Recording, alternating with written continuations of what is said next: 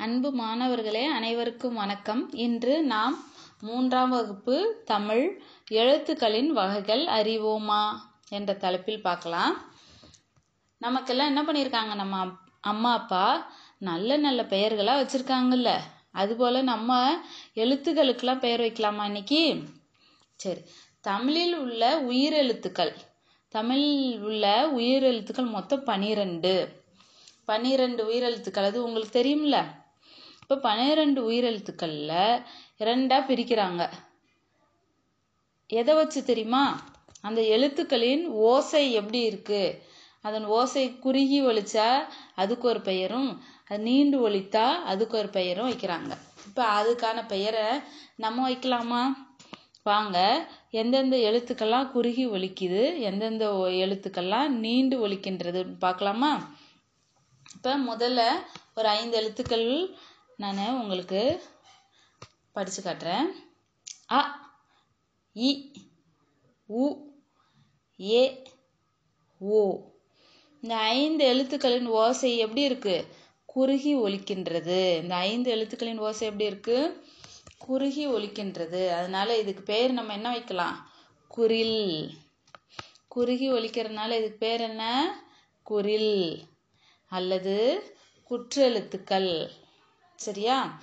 இப்போ இதுக்கு என்ன பேர் வச்சிருக்கோம் நம்ம? குரில் அல்லது குற்றெழுத்துக்கள். சரியா? மீதம் என்ன? ஏழு எழுத்துக்கள் இருக்குல்ல?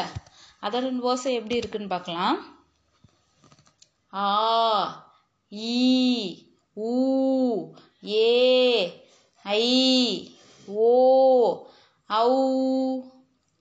இப்போ இந்த ஏழு எழுத்துக்களின் ஓசை எப்படி இருக்கு? நீண்டு ஒலிக்குது. ஆமா தானே அதனால இதுக்கு என்ன பெயர் வைக்கலாம்? நெடில். அல்லது நெட்டெழுத்துக்கள். இப்போ இந்த ஏழு எழுத்துக்களும் நீண்டு ஒலிக்கிறதுனால இதுக்கு நம்ம என்ன பெயர் வச்சோம்? நெடில் அல்லது நெட்டெழுத்துக்கள். என்ன குழந்தைங்களே புரிஞ்சிச்சா உங்களுக்கு? குறுகி ஓசையில் ஒலிக்கிறதுனால அது குரில் அல்லது குட்- குற்றெழுத்து அப்படின்னு படித்தோம் வச்சு பேர் வச்சோம். நீண்டு ஒழிக்கிறதுனால தன்னுடைய ஓசையில் நீண்டு ஒலிக்கிறதுனால இந்த ஏழு எழுத்துக்களுக்கு நெடில் அல்லது நெட்டெழுத்துக்கள் அப்படின்னு பெயர் வச்சோமா? இப்போ உயிரெழுத்துக்கள் பனிரெண்டில்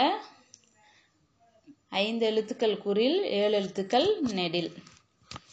புரிஞ்சவங்களுக்கு இப்போ அடுத்தது மெய்யெழுத்துக்களுக்கு பெயரிடுவோமா இது மாதிரி மெய்யெழுத்துக்களுக்கு என்ன பண்ணுறாங்க மூன்றாக பிரிக்கிறாங்க. எதனை வச்சு பிரிக்கிறாங்கன்னு பார்க்கலாமா? தமிழ் தமிழில் உள்ள மெய்யெழுத்துக்கள் மொத்தம் பதினெட்டு எழுத்து. மொத்தம் எத்தனை எழுத்து? பதினெட்டு எழுத்துக்கள் இருக்கு. அது இக்குல இருந்து இன்னு வரைக்கும். மெய்யெழுத்துக்கள் அப்படின்னா எந்- எப்படி இருக்குன்னு தெரியுமில? புள்ளி வைத்த எழுத்துக்கள். முதல் வகுப்புலயே உனக்கு இந்த இதை பத்தி ஒரு பாடல் இருக்கு. கா மேல புள்ளி வச்சா இக்கு இக்கு. ஙா மேல புள்ளி வச்சா இங்கு இங்கு. சா மேல புள்ளி வச்சா இச்சு இச்சு. ஞா மேல புள்ளி வச்சா இஞ்சு இஞ்சு. டா மேல புள்ளி வச்சா இட்டு இட்டு. நா மேல புள்ளி வச்சா இன்னு இன்னு. தா மேல புள்ளி வச்சா இத்து இத்து. நா மேல புள்ளி வச்சா இந்து இந்து. பா மேல புள்ளி வச்சா இப்பு இப்பு. மா மேல புள்ளி வச்சா இம்மு இம்மு.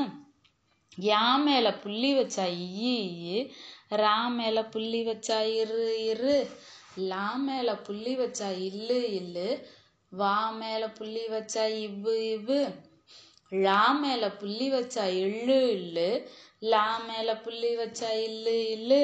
டா மேல புள்ளி வச்சா இரு இரு நா மேல புள்ளி வச்சா இன்னு இன்னு. இந்த பாட்டு முதல் பகுப்புலேயே நம்ம படிச்சோம்ல. இப்போ புள்ளி வைத்த எழுத்துக்கள் எல்லாமே என்னது? மெய்யெழுத்துக்கள் அப்போ மெய்யெழுத்துக்கள் மொத்தம் எத்தனை இருக்குன்னு சொன்னேன்? பதினெட்டு. இப்போ இதை எப்படி பிரிக்கிறாங்க அப்படின்னு பார்த்தா இது ஒழிக்கும் இந்த எழுத்துக்கள் ஒழிக்கும் தன்மையை வைத்து இதை மூன்று வகைகளாக பிரித்து பெயர் வைக்கணும். மூன்று வகையாக பிரிக்கிறாங்க. அந்த வகைகளுக்கு நம்ம என்ன வைக்க போகிறோம் இப்போ? பெயர் வைக்க போகிறோம் சரியா? அப்போ இந்த பெயர் சூட்டு விழாவை நம்ம நாளை வகுப்பில் பார்க்கலாமா? அதனால் நன்றி வணக்கம் மாணவர்களே.